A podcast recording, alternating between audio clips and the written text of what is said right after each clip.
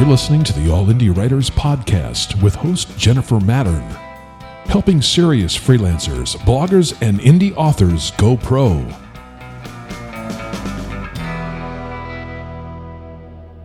Hello and welcome. I'm Jen Mattern, and you are listening to the All Indie Writers Podcast. Thank you for joining me today. This is episode 33. You can find show notes and related links for this episode at allindiewriters.com slash podcast slash 33.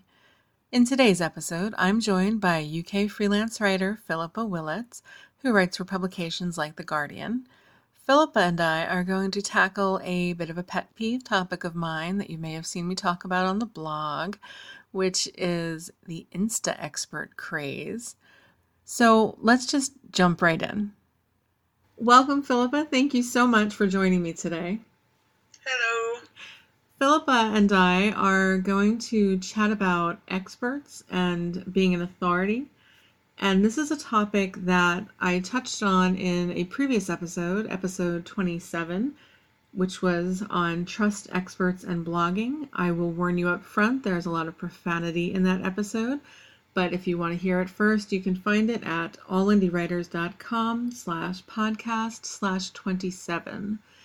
Philippa and I are going to expand upon that. That previous episode talked about the importance of finding legitimate experts when you're a reader and being able to tell the difference between these pseudo experts um, and people who actually know what they're talking about. So, Philip and I are going to look at the other side of this then. We're going to look at it from the perspective of writers like you, whether you're a blogger looking to be seen as an authority in your niche, or a freelancer who wants to be seen as an expert, or an author who wants to be seen as an expert as well for the niche that you choose to write books in.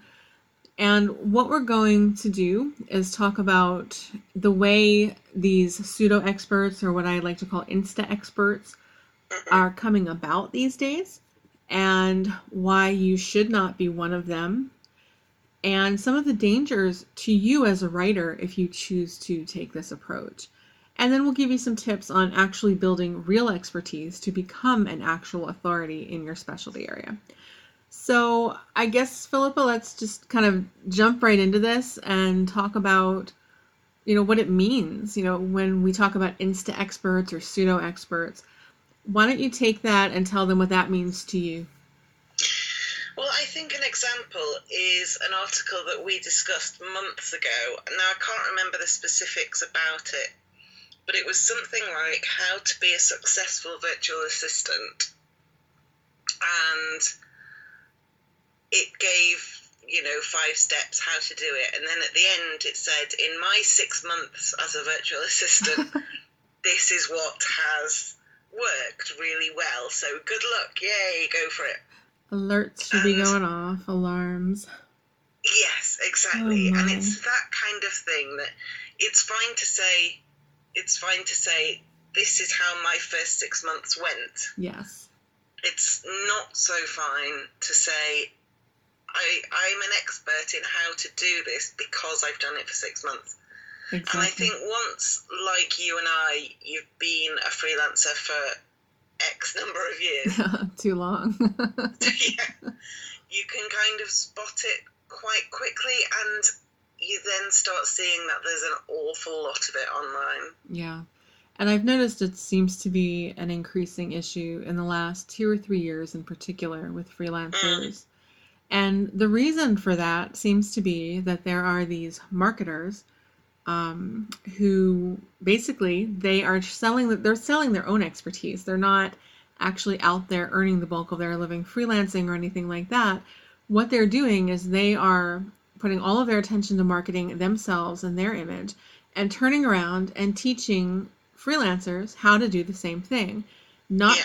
they're not teaching you how to become an expert or how to be some sort of a legitimate authority in a niche or specialty but they're teaching you how to pretend to be one just as they are and it's yeah. become a real trend and it's scary from the perspective of a consumer absolutely absolutely because if if you are starting out as a freelancer or if you're a year or two in then when you need advice you need it to be good you need it to be accurate you want it to not just be something that's there because it fills a space. Exactly. And I was having a conversation with another freelancer who was debating, you know, keeping or giving up coaching services.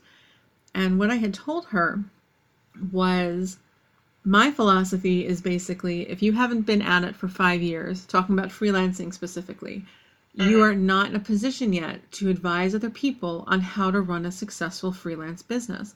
And the reason for that is because, at least specifically here in the US, half of small businesses fail within those first five years. So if you yeah, similar stats here. I can't tell you off the top of my head what they are, but it's it's along the same lines. And if you haven't, look, if you haven't gotten to that point where you're in that top half, you know, which still isn't even all that impressive, then how are you going to teach other people how to build a sustainable business if you haven't done it yet? Being in business a year or two isn't enough. Spending your time just marketing yourself and pretending that you're doing these things and then teaching it, it's not enough. And at the same time, you know, I should note, you know, she and I had talked about this whole concept of, well, if you have 10 minutes more experience in something, then you're qualified to teach it. That is such utter bullshit when it comes to things like business advice. And this is the and difference. yet you see it in marketing advice all the time. If you can play three chords on the guitar, you can teach the guy who can only play two chords on the guitar. yeah, yeah. And it's dangerous. I mean, it's fine if you're learning the guitar, but it's not if you're setting up a business. Exactly. And that's what I had talked to her about. I was like, you know, it's one thing if you want to test tools and teach people how to use them to do something Yeah. specific or in a certain way.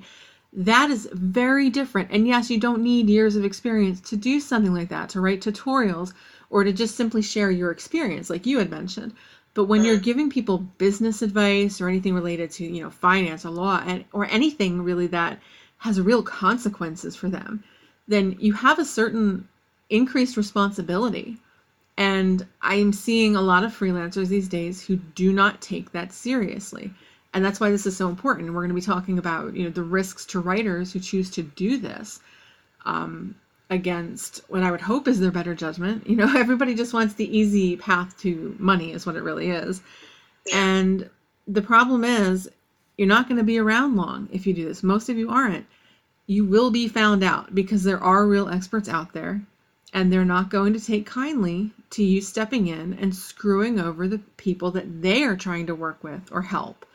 Yeah. Um, and that's why it's a particular issue for me in freelancing. I spend so much time helping other writers, and I've been writing for clients now for about 17 years.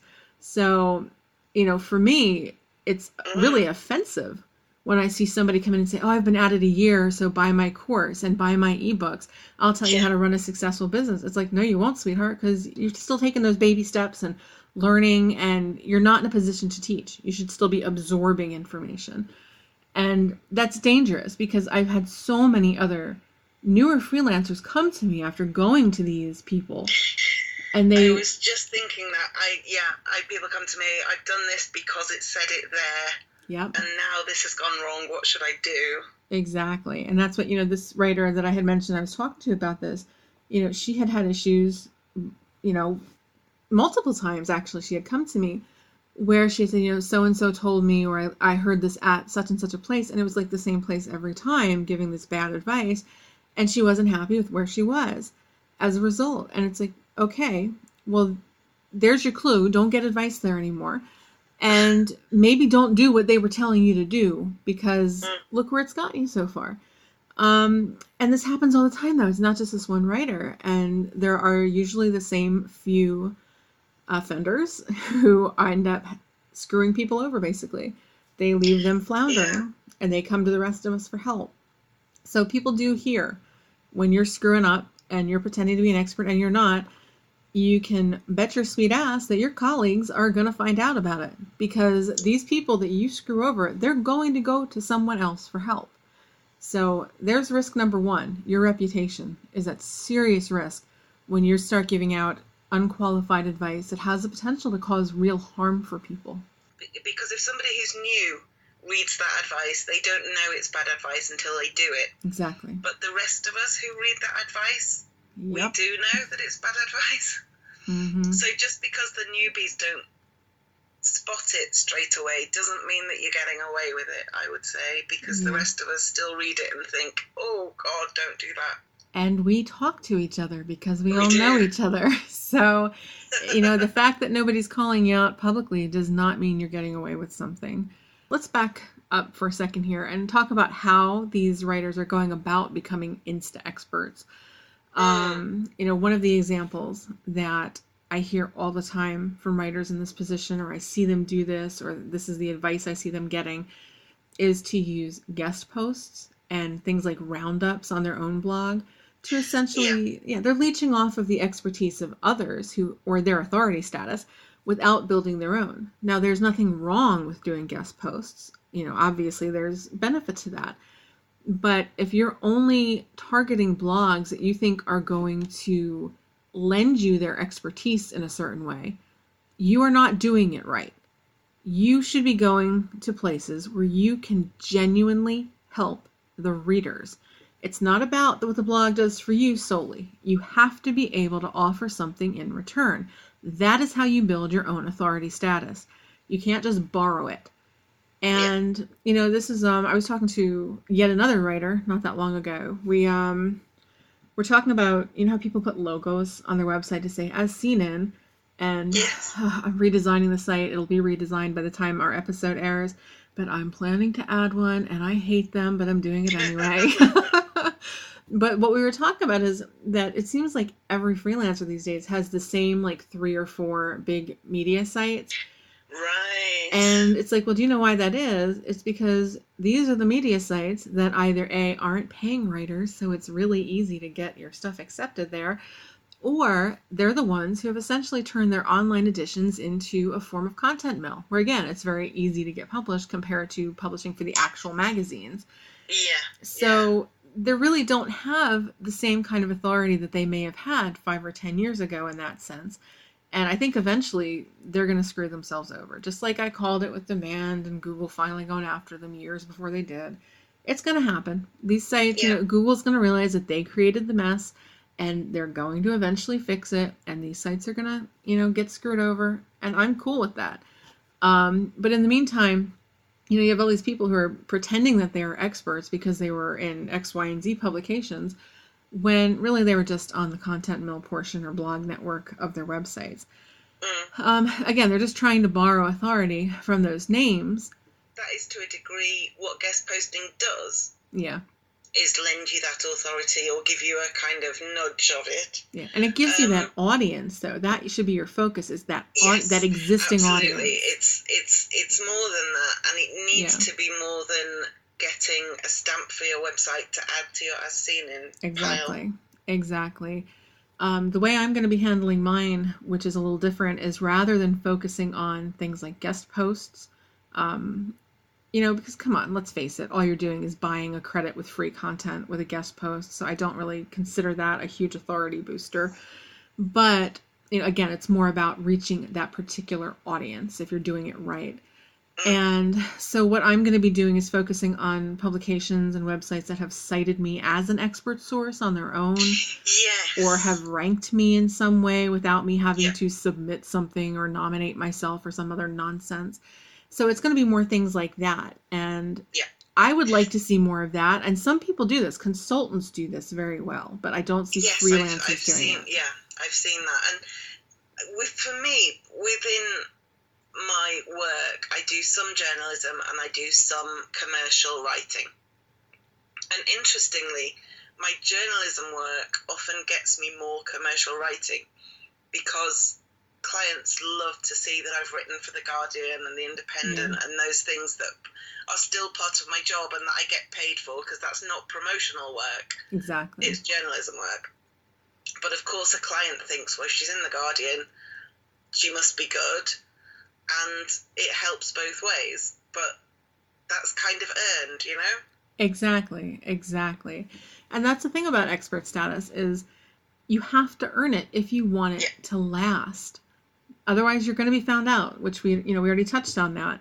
And your reputation will suffer. And if you are writing under your real name, which a lot of freelancers are, and you fuck up your reputation by doing something stupid like that, well, then guess what? You are either done or you have some serious reputation, you know, some serious damage control to do, which I don't think most Yeah. freelance writers are really qualified to handle. No. Or you have to start over from scratch and use a different name or something or a new specialty. And it's why? Like, why would you do that to yourself? It's not Yeah. worth the risk. And maybe that's just because I come from the PR background where I have seen this happen Sure. and I have had to clean up messes where Yeah. I know what crisis management looks like. And sweethearts, most of you are not cut out to do that for yourself if it happens suddenly. So Yeah, don't do stupid things. You know, it's, that's really what it Yeah. comes down to. Don't do stupid things. It's just crazy. Another another thing I see that's quite naive, more, more than damaging, more naive, I'd say, is people who use freelance guest posts. So they guest post for other freelancing blogs, Mhm. but in order to attract clients. yeah. And you kind of, you know, they're the blogs they read, and you see how it happens. You see that they think they're the big writing blogs. That's where I need to be. Yeah. But in fact, that's not where you get your clients. That's, Exactly. Clients aren't hanging out on the freelance writing blog. I actually wrote a guest post for Lori Widmer's blog. It's one of the I don't do a lot of guest posting. I, I don't need the exposure, so I generally do it when people ask me to or if I have a particular Sure. reason for doing it.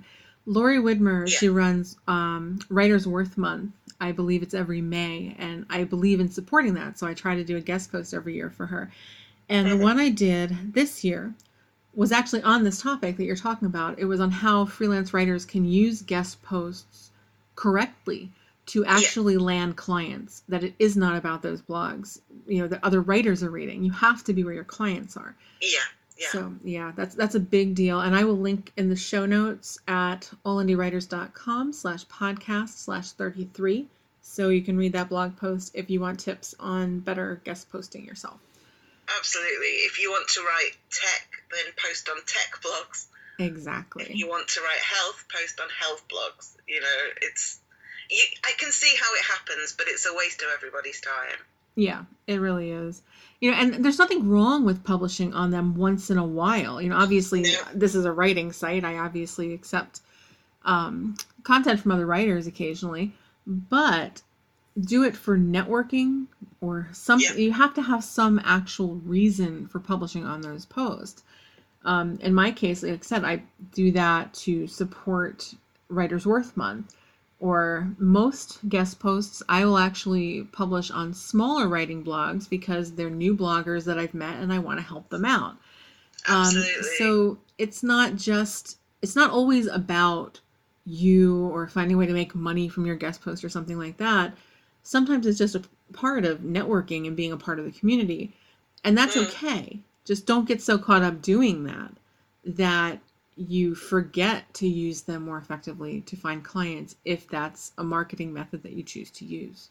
Exactly. It's not one I've ever really done much on in terms of client attraction, but I can see how it can work if you do it right. Yeah.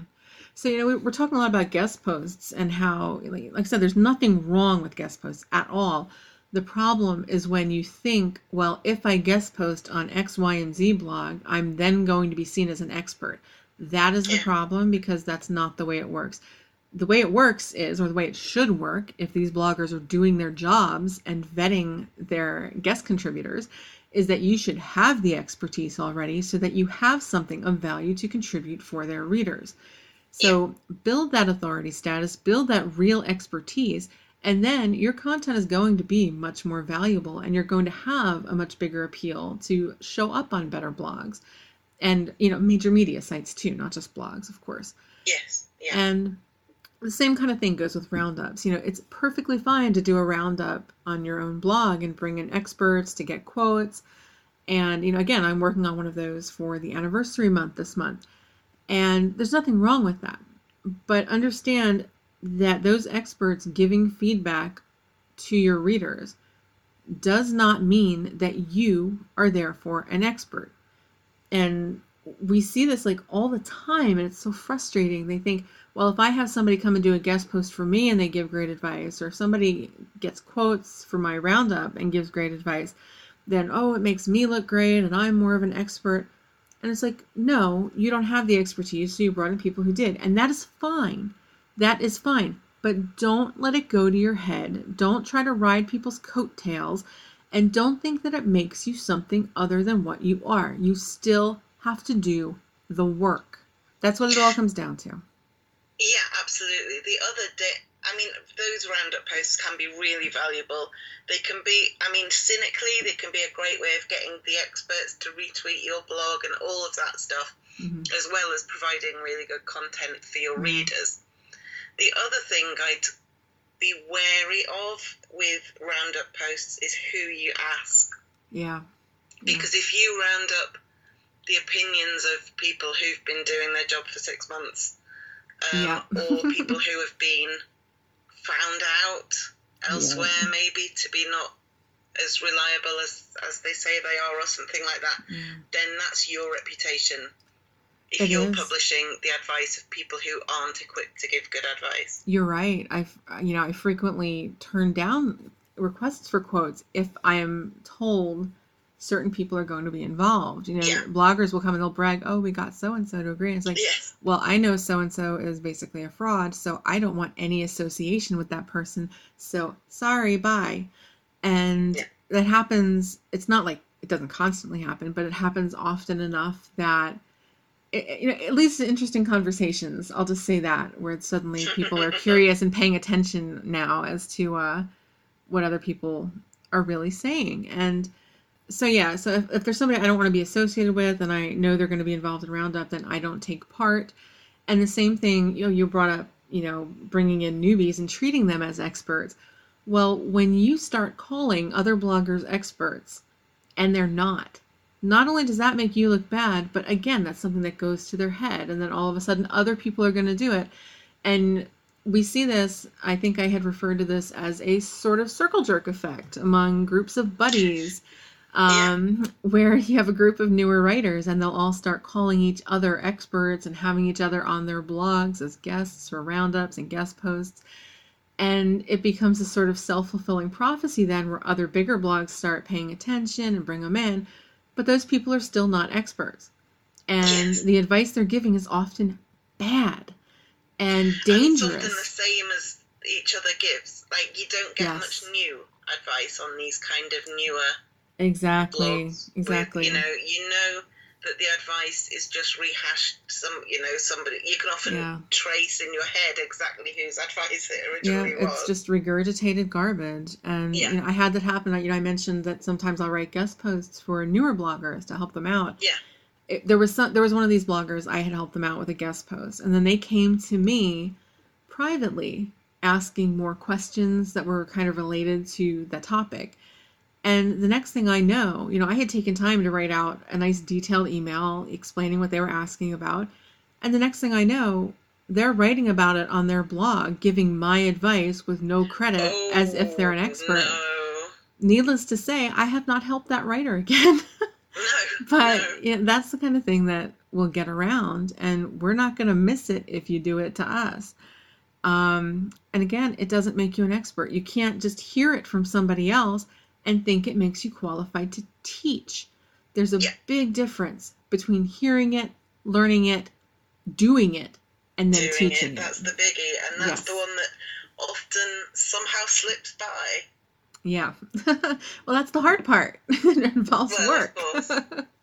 and you know, we were talking about roundups. There was actually a really good example that we were involved in where I said, you know, I don't do it's a guest post that I did for Muck Rack and it was a roundup oh, yes, post. I remember yeah. this. Yeah. Now I mentioned, you know, I usually do guest posts for sites that come to me if I'm going to bother to do them. And yeah. Muck Rack did. You know, their editor came to me and asked me if I'd be willing to chime in on an issue related to journalism and public relations. Mm-hmm. And I said sure, and I pitched it to her then as a roundup post. You know, she had come to me with the topic, and I said I thought this would be a fun roundup. And so I said I had some, you know, journalist and PR contacts. I think this could be cool. So she agreed. And you were one of the journalists that I, I had was. on, and I had people like Jason Falls. You might know. I mean, it was just a fun. You know, was a whole load of people. It yeah, we had Lori Widmer on. We had Jeremy Pepper. Um, you know, one of the guys I respect most in PR. Um, Ike Pigott, I love him again. He's with Alabama Power, does their you know corporate PR, and you know these are really well respected people, and I didn't just go out and find newbies to bring in. You know, we had Kristi Hines on to talk about you know the blogging side of journalism, and so it was a good group of people, and that makes the difference. So not only it, you know it was something that I could do to give value to their readers. They saw value in it. The editor loved that post, and it was just I don't know. It was a way to. It wasn't me saying, "Oh, hey, I don't know any of this stuff, so let me bring in experts." You were using your expertise to get the best people. Exactly. So you know, I had told the editor, I said, I have experience on both sides of the fence, Yeah. and I could sit here and give you stories all day long. You know, this was um, journalists versus PR people and the kind of horror stories they have about each other and dealing with each other. Yes. And man, I could give you stories on both sides all day. But I said that just feels so boring. So I think it would be more fun to bring these people in and get different perspectives. And I think it was a much better article because of that.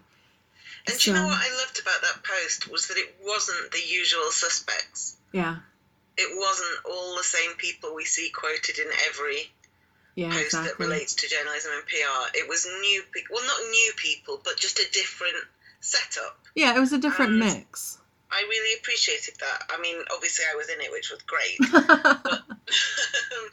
but you know, even beyond that, it was a very interesting and useful post to read, and it was it wasn't the same thing I'd read a hundred times about how PRs can be better and how journalists can be better and how we can work better together. yeah. It wasn't that same post that we'd already read.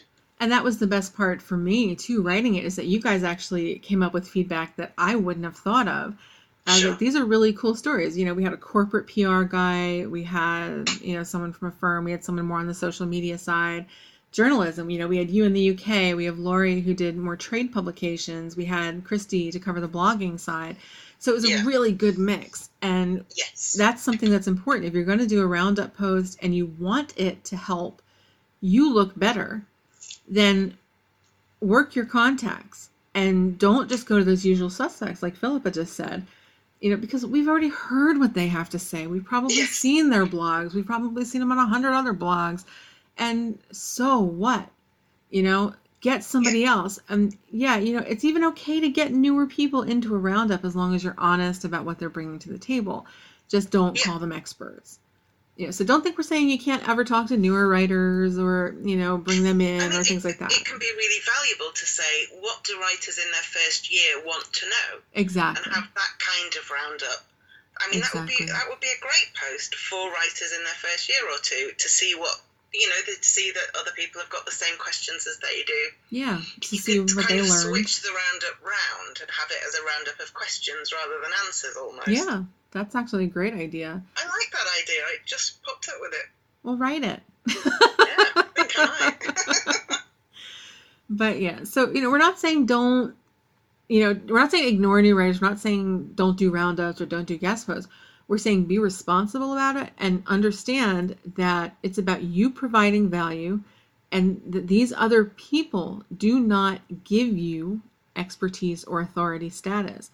You still have to earn that. Now you keep, you can earn that by creating valuable content like this, but you have to go beyond it. You still have to build that experience because the real value and where the real authority status comes from, it's not from you parroting what you hear or what you read. It's from you sharing the experiences that only you have. If you don't have anything to say of your own, you are not an expert yet. You have a long way to go.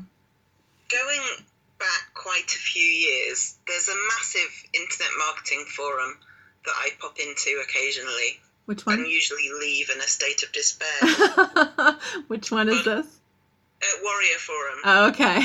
It's it's huge. It's been Yeah. around for years. I haven't been in a while. It, it's where uh, do you know it? Yeah, I do. Yeah, and um, I haven't. I nowadays I can't even remember the last time I had a look, but certainly I used to because so, quite a lot of my work, quite a lot of my commercial writing is in the marketing type industry. Yeah.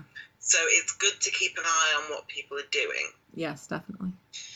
and there used to be, and I'm sure there still are, there would be posts in this forum saying, How do I drive traffic to my website?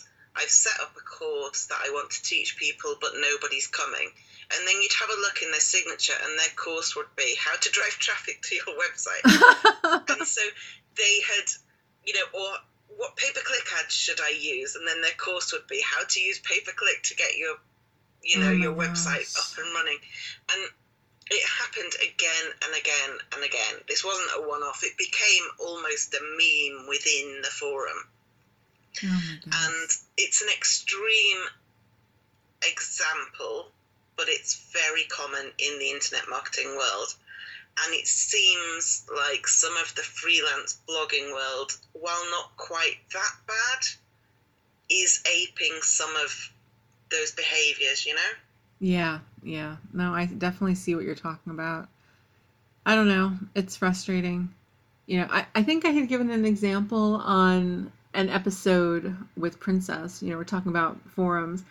I had started, didn't start my business there, but I used to be at the Digital Point forums a lot. I was a moderator there for a while. Okay. And I got a lot of my clients there. I went there to learn more about building a website when I was in music PR mostly and only writing on the side. And I ran a big industry or a big regional indie music publication. It was like the top resource here. And I wanted to expand. So I went there to learn about that. And what I found was that there were a lot of online business owners who desperately needed PR help and they had more money than musicians. So I started transitioning. Ah, and, nice move. Yeah. So while I was there, though, as a moderator, this is the part I had shared with Princess in another episode, was there was this guy. He was advertising press release writing services and calling himself an expert and saying people flew him across the country to write press releases, which is absurd and like, like crazy. And this same kid, he came to me, and I say kid because he was a kid, he was a teenager. Yeah he came to me privately on the forum to ask me for advice on how to get started as a press release writer. But, yeah. you know, he's pretending that he's this big, you know, jet setter professional yeah. being flown all over the place to write press releases. And here he was just starting out and mm. all a lie. And it was like, oh my God. It's like, why do you do things like that? And you know what? It's fine to be starting out. Everybody yes. who gets somewhere started out at some point. Exactly. And you, you don't have you know, to advertise. You maybe charge it. lower fees to get going. You you know, you maybe do a few favors, but yeah. it's fine. You don't have to pretend to have been doing it for 20 years when you've just started. Exactly. Everybody started. Yeah. You started, I started. You know, there was a point where we were all beginners. Exactly. And we don't forget what fine. that's like. You know, we don't forget what that's like. And yeah. you don't have to advertise the fact that you're a beginner. No, you just don't but advertise. You don't lie about yes. made up experience. Exactly. Exactly. Um, so okay, let's let's move on a little bit now um, to another really important risk, and I think this is probably the biggest risk. It's perhaps the most unlikely, but you still need to be aware of it. And that is if you are out there pretending to be an expert in something that you do not understand, you run the risk of getting your ass sued.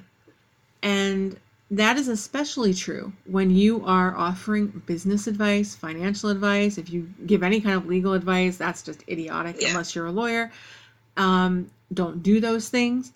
You know that is very yeah, different. There are laws. I mean, there are laws in different countries, but some yeah. I certainly wouldn't go near giving any kind of accounting or tax or finance exactly. advice. I would not touch that. Exactly. That's why I don't touch taxes. I had a finance writer come in to handle anything on that. You know, that yeah. is for an expert, not for me. Yeah. Um, and so yeah, if you're giving advice, again, this is not a, we're not saying that you have to have loads of experience to teach everything. You can teach people how to be more productive by, you know, sharing tips. You can teach people how to I don't know, you can teach people how to do all sorts of things in a yeah, tutorial fashion.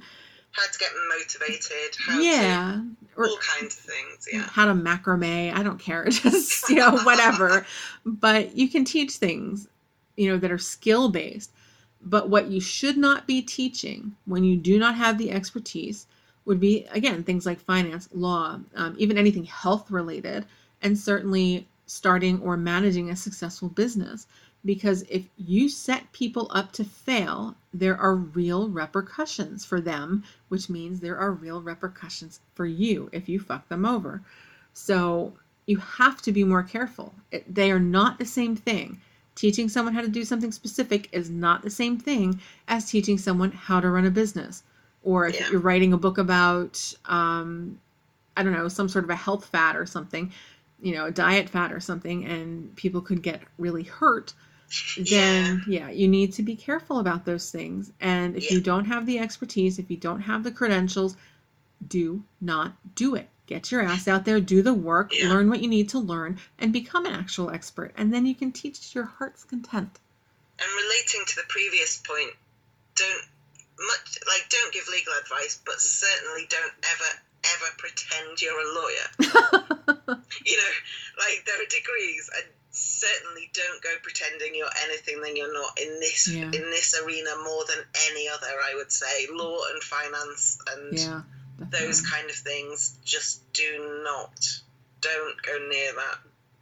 Yeah, exactly. So, you know what? Let's maybe help them see that it's not so hard to become an expert. I'm going to actually backtrack myself because Okay. I don't want them to also. do that at all. we also don't want you to think that it's easy to become an expert because it's not. It is work. But it's not as hard as I think some writers assume it is. They assume Yeah. that you have to put in a ridiculous amount of time or and look, yeah, you do have to put in the time and the longer you go, the more expertise you're going to have and Yeah. the more you can teach. But you do have to earn like you said it's earned. It's not something that's given to you. You really do have to earn that status if you want it to last and if you really want to do right by the people that you're trying to teach or help. And so let's talk about building real expertise and you know ways to do that. And I'll let you start. What would you suggest? Okay, I think um, a good first step is something that we have touched upon, which is that you don't have to teach the entirety of how to freelance, but you can learn a specific skill or a specific piece of software or a specific tactic and teach that once you've learned how to do it. You Yeah. don't have to have 20 years of experience to show how to do a tutorial on how to use Scrivener Yeah, that's or true. a or a blog post on my epic six week marketing plan that gave me these results. Yeah, those are good examples.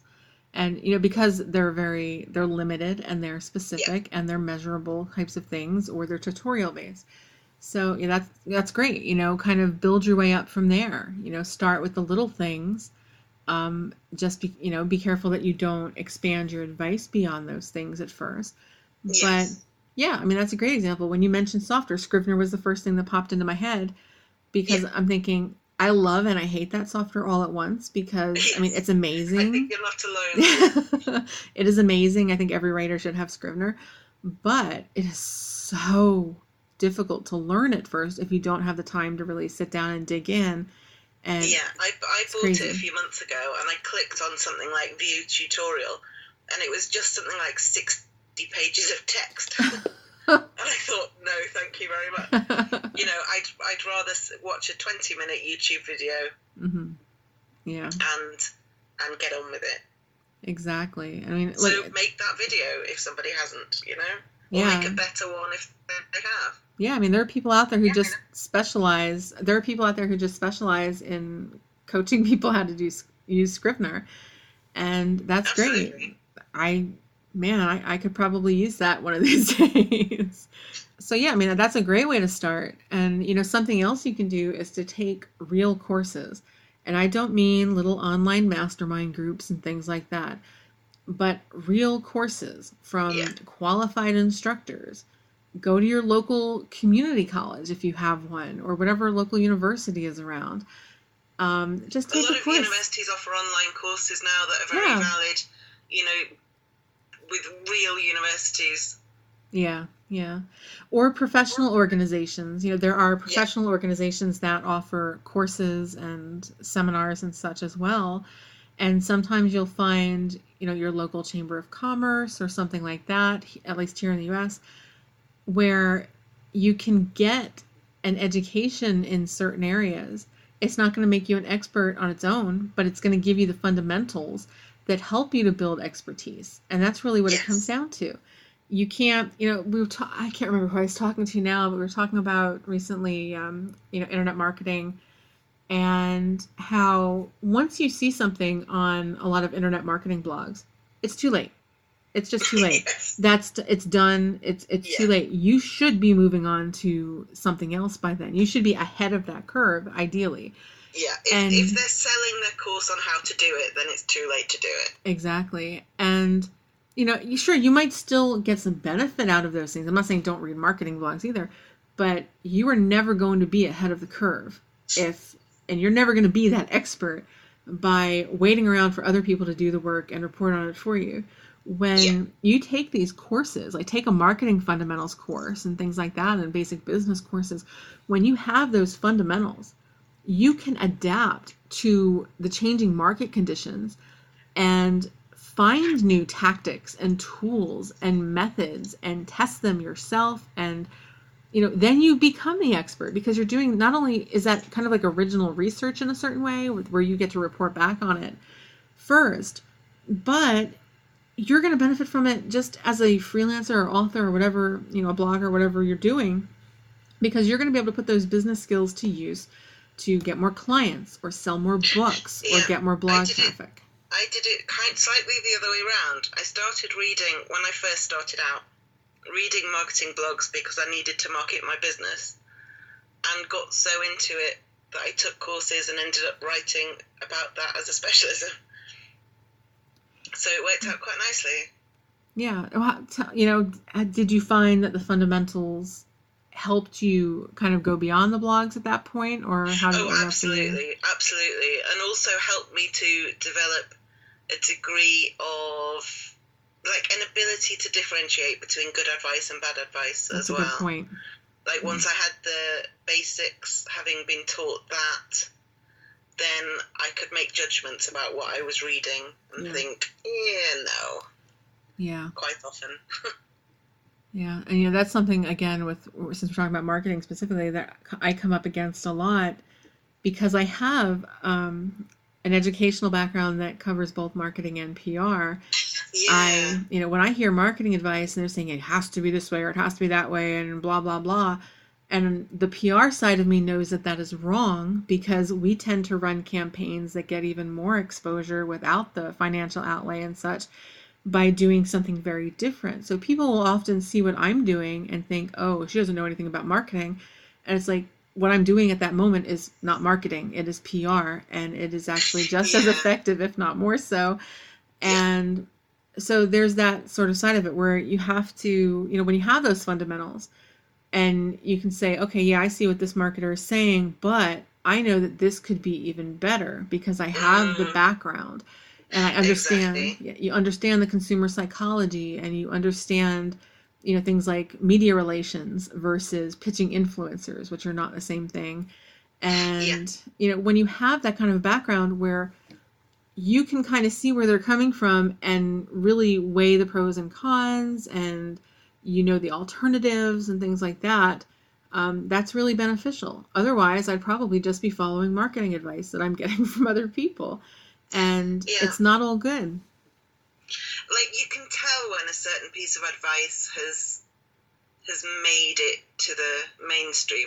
I don't know. I suspect you have the same as me, but I most days get an email from someone telling me there are broken links on my site yeah and suggesting I change the broken links to links to this person's website. yeah i hate those Do you get those as well? oh i hate those i ignore them Yeah.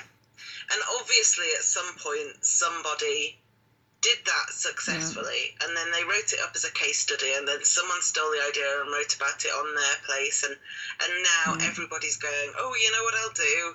yeah I'll yeah. email people awful emails in terrible English about broken links, and you just know that it's way past good advice now. Maybe Yeah. it worked for that one person, maybe it worked for a couple of people, but now everybody's doing it, and everybody like you and like me is ignoring those emails. Yeah, and that advice has been circulating for years. That's one of the older Has it? ones. Yeah. And you know, I, we've seen it with the um, the guest post pitches where it looks like Oh, everybody's oh, they're the worst. I have mine filtered. Actually, with the redesign this month, I now have it set up where guest posts they have to come through a certain form. If they email me on a different address, it goes immediately into the trash. And good if thinking. and the form requires them to submit the actual article because I'm sick and tired of getting a list of ideas when I specifically tell them do not send me a list of ideas. Yeah. Um, so I've, I've had enough. I don't accept many guest posts. I have no intention of accepting many guest posts, but I keep getting put on lists of sites that accept guest posts, yeah. which is where this comes from. Um, so yeah, but there's that, and just a lot of the pitches really. There was um, a new trend last year, I guess it started, where bigger companies started reaching out to bloggers and they were suggesting topics for you to write about on your own blog. We've both this. yeah. Makes me want to scream. Sorry, carry on. No, go for it. I know what you're going to say, and it's the Yeah. They tell you what to write about on your own blog, but they're telling Yeah. the same thing to every blogger they contact. And they do it because they want you to write about what they want you to write about and then link to them. And it's like, Yeah. no. They're doing not literally none of the work. Exactly. Exactly. They tell you what your blog needs content on, which is offensive. Yes, it and is. they tell you to promote whatever their random business is. It's Yeah. it's. I don't know if they ever have. I mean, what would make anyone say yes to that? I can't think of a motivation. What they try say, to say. Yeah, okay. Yeah, what they try to do is say, um, at least what I've seen in a few of them, is they'll say, you know, and if we think yours is one of the best posts, then we'll Yeah. feature it on our site. And it's like, sweetheart, I have more traffic on my blog than you have on yours, so I don't need you to link back to me Yeah. for this duplicate content crap that you want. So I don't think Yeah. so, honey. And um, it, yeah, I mean, it got it was pretty bad. Like, and I'm talking legit businesses like FreshBooks did it and Canva did it. I quit yeah, using I Canva for months. Did it to me. I think I've only had it a couple of times, but it was. I think it was another accounting type software. Yeah. It wasn't FreshBooks, but I can't remember what it was. Yeah, I'm pretty sure FreshBooks was the one that had hit me. Um, I wrote a nasty rant about it um, after I believe Upwork pulled it, and I have no love for Upwork. Um, you know, it is just tied to you know Elance and Odesk from that Yeah, merger. For those who don't know, and um, so I was like doubly offended because my site had railed against that company, and they were too lazy to even search for their own name first um, to see if I had said anything about them before. And it was like, so yeah, I wrote about them. So they got coverage, just not what they wanted. Um, eh, oh well. but it's just, yeah, you know, stuff like that is, um, yeah, it's just, I don't know what is up, but yeah, if you're hearing shit on marketing blogs like that, you know, these examples we're giving you, man, it is overdone. So it's okay to try stuff, but if everybody's already doing it, look for ways to tweak it, look for ways to do something a little bit different to really stand out. Otherwise, you're just going to get lost anyway, and you won't be seen as an expert Use that your way. imagination a bit. You're a writer. You know, you've got a bit of creativity in there. Exactly. Yeah. You, if you want to be seen as an expert, that you really you have to stand out. You have to find ways to make yourself different than everyone else. Yeah. So, um, so that's important. You know, take courses and get those fundamentals so that you can adapt and do something of your own. Um, Definitely. and just work experience. Do the work. You know, it's not that hard. You know, if you want to teach people how to freelance, then freelance. And yes, you're going to have to freelance for years if you want to teach people how to run a successful freelance business. And not just do it on the side. It's got to be your job. Exactly. And look, it's one thing if you want to teach them, like Philippa said before, how to do something specific about freelancing or just share your journey as a new freelancer, that's fine. But don't let that morph into advice you aren't qualified to give. And I see that all the time. They start out with good intentions of, oh, it's just my freelance journey. And then the next thing you know, they are acting like they're an expert and you have to be careful. Have a content strategy, know what you're going to talk about, know what you're going to share, and you can build a real following doing that. There's nothing wrong with having a blog and such as a newbie, but share something that is appropriate. Make it about your story and not advice. And you'll eventually get that expert status, you know, as you put the time in. And then, yes, you'll be able to start teaching and you'll be qualified to do it. So, work experience. You just have, you have to, have to, have to do the work.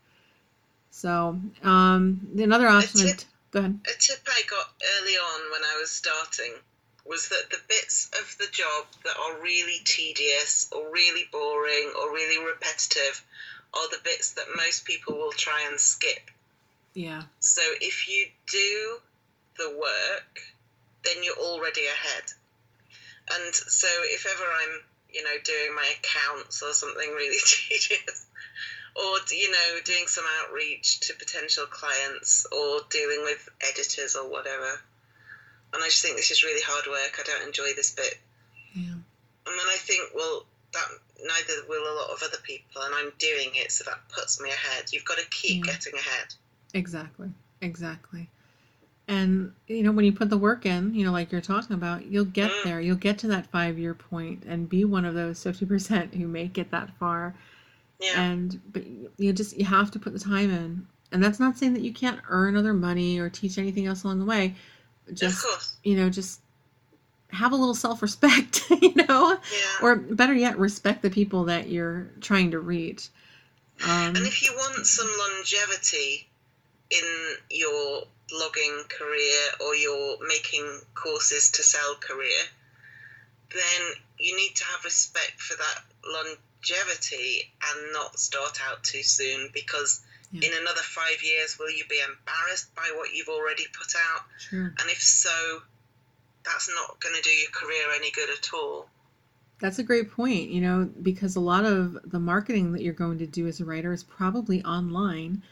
Yeah. Once it's out there, it will never completely go away. Never. Yeah. You're going to learn that lesson one way or the other, you know, at some point. Um, don't let it be because of these kinds of mistakes. Oh, the other option we kind of touched on briefly before was I had mentioned um, original research. And that is another way to become an expert. And again, it goes back to doing something other people aren't doing, having information that other people don't have. Yeah. If you know, you don't have to necessarily put in, you know, five, ten years of experience to be an expert, but you could be an expert at some very narrow thing by conducting research among professionals and reporting on it and analyzing the data properly, you know, Yeah. not just putting out Yeah. bullshit. some of the best I read a lot of SEO blogs because of again my commercial work.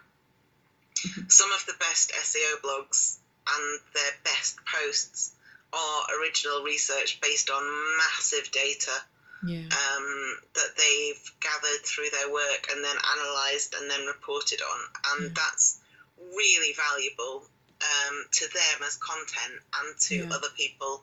You know, if there's been a big Google change and a big algorithm change, and a lot of websites lose their rankings, someone will come out with a big, massive big data analysis of it, and that's where we learn how it works. Yeah. Now, freelancing writing isn't so much of a big data thing. It's Yeah. not about massively crunching spreadsheets so much, but you can still work out your own research and carry it out and come up with something new. Yeah, and that doesn't mean, you know, publish things, publish research related to freelancing and other writers, but think about your target market. You should be specializing. If you want to be an expert, you better be specializing. Yeah. And so think about that target market, the industries that you focus on, or the type of writing that you're focused on, and conduct surveys and such and report on that. You know, if you specialize in writing sales letters, you might, you know, conduct some kind of research related to the conversions for, you know, different types of sales letters, maybe on sales letter length. You know, that's always a hot yes, topic. I was just thinking Yeah. that. Yeah, short things versus like long that. is one of those endless debates. Oh, yeah, we're not going to get into that one. I, I always get a No. little, I get riled, I get riled up by that one.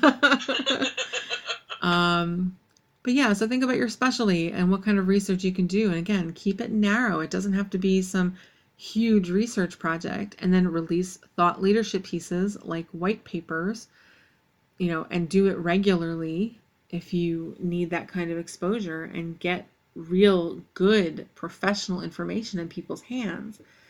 Um, but yeah, you know, we were talking about good stats a second ago in SEO blogs, and I just want to say be really careful if you do that. That the information you're providing is good. I was writing Yes, for a social media God, blog. Yeah, I was writing for a social media blog for a client a while back, and I absolutely ripped apart Mashable as an example because they had published some bullshit stats that Yeah. were just completely wrong. The data was incomplete.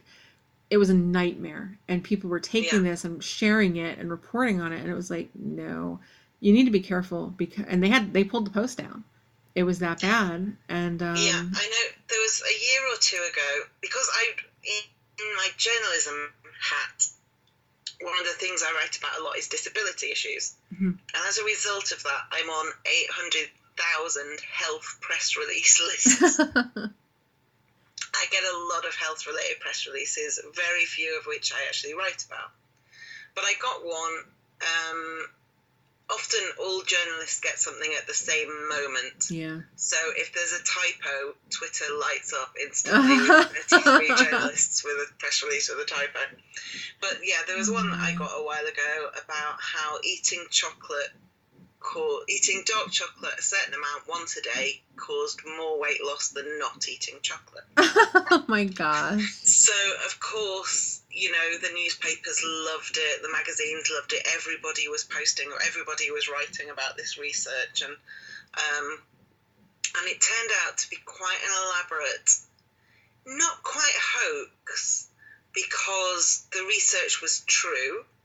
It had been carried out kind of legitimately, but as part of a deliberate plan to show how lax a lot of health journalists are um, because it was a, it was one of they did basically a massive study that compared dozens of variables with dozens of outcomes.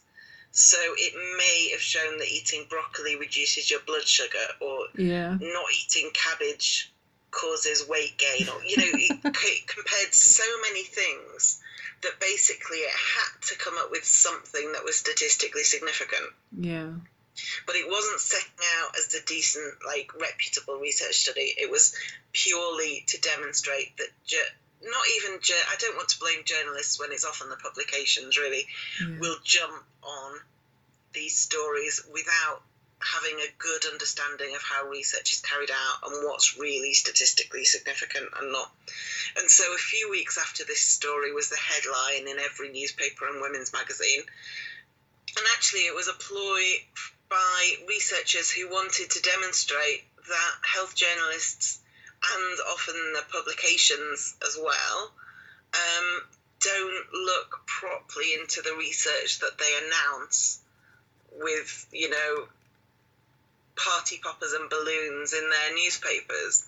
Yeah. Um, and I think it gave people, a lot of people, pause for thought before jumping on their next health press release yeah. and saying, oh, eating Brussels sprouts causes cancer or whatever the next Mm. press release said.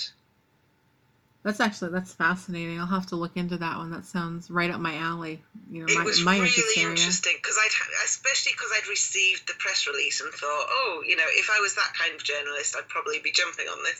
And so I, cou- I kind of felt like I could have been there Yeah. because I probably, you know, I probably wouldn't have done it that differently if I was working on a broadsheet and if there were deadlines and if people were throwing word counts at me.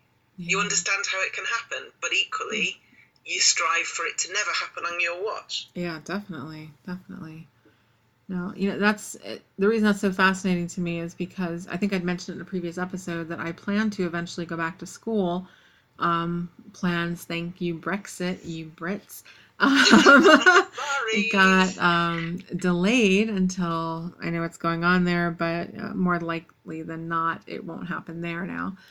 Um, but eventually the plan is to still go back and work towards a PhD. And my real interest area in research is about journalism, you know, media and expert sources and statistics, Mm. things like that, and the statistical reporting, where the data is coming from, is it good, or the journalists have access to the right data, and Yeah. the interpretation, especially with online media Yes. and how it's affecting readers. Um, so that sounds really fascinating, and I'll have to um, look into that I'm for sure sure. if you Google it, you can find it. Yeah. But if you have trouble, let me know and I'll see what I can come up with. Yeah, definitely. That's just that's so fascinating to me. Um, so the only thing I can suggest, you know, at this point, just as a starting place to build your own expert status, is to start making friends with the media. Now, you're writers, especially for freelancers, you shouldn't have a problem making connections with journalists and such.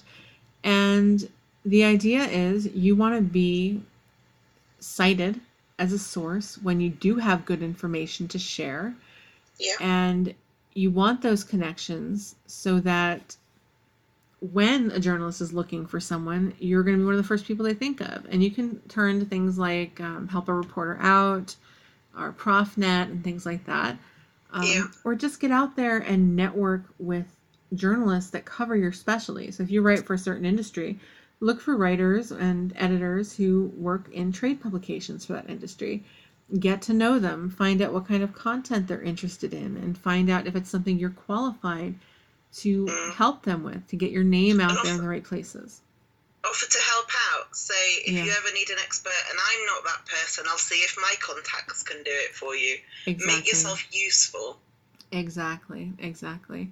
And again, you know, this is it's basic PR stuff that a lot of freelancers never really think about for themselves. Yeah. Yeah. And you know, it's, and you know, I'm guilty of that too. I'll admit it right here. I I've gotten quoted in places like the New York Times and Adweek and such, but that was kind of something I just sort of fell into because people found me because I already had a presence online. Yeah. Whereas, I- go ahead. I use um, an app called Timehop on my phone. Okay. And what it does is every day it shows me what I posted on Facebook on this date in previous years. Okay. And today I was reminded that quite a few years ago I, I was quoted in three national newspapers, all of which offend me the Daily Mail, the Daily Telegraph, and the Sun, the sun. I knew that was coming. because of a really angry feminist blog post I'd written. oh no. Um, and I'd written it. There's a guy, awful, awful journalist guy here called Eamon Holmes, who's a TV presenter more than a journalist, I'd say now. Um, and he'd said something really offensive. I'd banged out, you know, a very quick, angry blog post, and the, these three papers who would normally hate me decided that they hated Eamon Holmes more than they hated me, oh and therefore quoted me favourably oh, wow. in order to have a dig at Eamon Holmes. That's funny. And yes, I'd kind of forgotten about it, and then I checked Timehop this morning, as I nearly always do, and I was, it was just a series of posts going, "Oh my god, I'm in the Daily Mail! Oh my Ah. god, I'm in the Sun!" so yeah, you can find yourself quoted in all kinds of unexpected places, and it may not always be wanted. yeah, that's that's a good point. I don't think that's happened so far to me. Thank goodness. Um, I've been pretty Next happy with where I've ended up. rant against the TV presenter, keep your eyes open. Oh my gosh. Um, but yeah, you know, so like I said, I feel it's weird for me giving that advice because I haven't had to really do that. I haven't needed that exposure. But if you're starting out now, you know, for me, remember, I came in and I made my own niche where I Yeah. was eh, providing a service to a group that nobody was targeting yet. Um, if you're coming in now, there's less likelihood of that happening. It can still happen. Absolutely. It can still happen. I'm working with another writer right now, and he's doing that, so it can Yeah. happen. But if you're It's, not, it is tougher. It is. yeah, and if you're not in that kind of position, and you do need that quicker exposure, then you can't afford to wait around until you have enough visibility elsewhere to get those kinds of citations and you know, interaction with the media. You need to be more proactive about it, and I said it's weird for me being a PR person, having not really thought about it for myself so much because I was always doing it for clients. Um, so, but yeah, you can do. It's not hard to do that. You just have to get out there and meet them, and do the work, build the expertise, and then show them what you have to offer. Those Yeah. are things that you can do, and those kinds of citations are far more valuable than a guest post where you've basically just bought that authority or that mention Yeah. with free content. It's far more valuable when they're citing you because they see you as an actual expert on their own. Yeah. On angry feminism against Damon oh my gosh! Now I want to read that. You better send me a link to your uh, your old blog post. I'll see if I can find it. I'm sure I can. I'll include it in the show notes if you want them to read it too. oh goodness. Ay ay ay. So I don't know. Do you have anything else to add, or do you think we've kind of covered the gist? I think we've got a good basis there. I think Somewhere to yeah, start. but in order to teach expertise, you need to have that expertise and you Yeah. need to build it up from scratch if necessary and don't just parrot what other people say and have it as if you've thought it up Exactly. because it can be a bit like you know when one person whispers something to someone else and then they whisper to someone else and by the time it gets to the end of the line yeah. it's a completely different message to where it started You're supposed to learn I that in grade school. You know, we shouldn't still have that exactly issue. i think that there's always the risk of that if you're saying well i read jen's post and that was great so i'm going to write that same idea but you actually get it a bit wrong and then someone does the same based on your post and someone else on theirs there's all kinds of nonsensical advice out there that jen and i yeah. tweet to each other quite often it's and, pretty bad. You know, it's bad. It's bad, and we and we don't want you as a freelancer to be reading that and thinking it's good advice, but we definitely don't want you to be publishing it and thinking it's good advice. Yeah, exactly. That's not all that's going to do is hurt other writers who are trying to learn from you or whoever you're targeting, and it's Yeah. going to hurt you. And you know, I know, ultimately. It is. yeah, I know this is a, a little bit of a ranty episode, which is my favorite, but it's you know, the best. but we do we care about you and your business. Okay, this isn't Yeah. just about what you could do to newbies. This is about what you could do to yourself. And you have to take that seriously because your reputation is at risk and you may not be in a position to repair it if you damage it. So Yeah. always keep that in mind. Your reputation as a writer is absolutely vital. Absolutely. So I think Philippa kind of summed everything up for us really well. So that is all we have for you today. And I want to thank Philippa for chatting with me about this. Thank you, thank you. And if you would like me to tackle something specific in a future episode, you can submit your writing related questions through the contact form at allindiewriters.com slash podcast by emailing me at jen, that's J-E-N-N, at allindiewriters.com or by leaving me a voicemail at 484 575 1345. You can find show notes and related links for this episode at allindiewriters.com slash podcast slash 33. You can also access this podcast, audio blog posts, and related audio productions by visiting freelancetheater.com.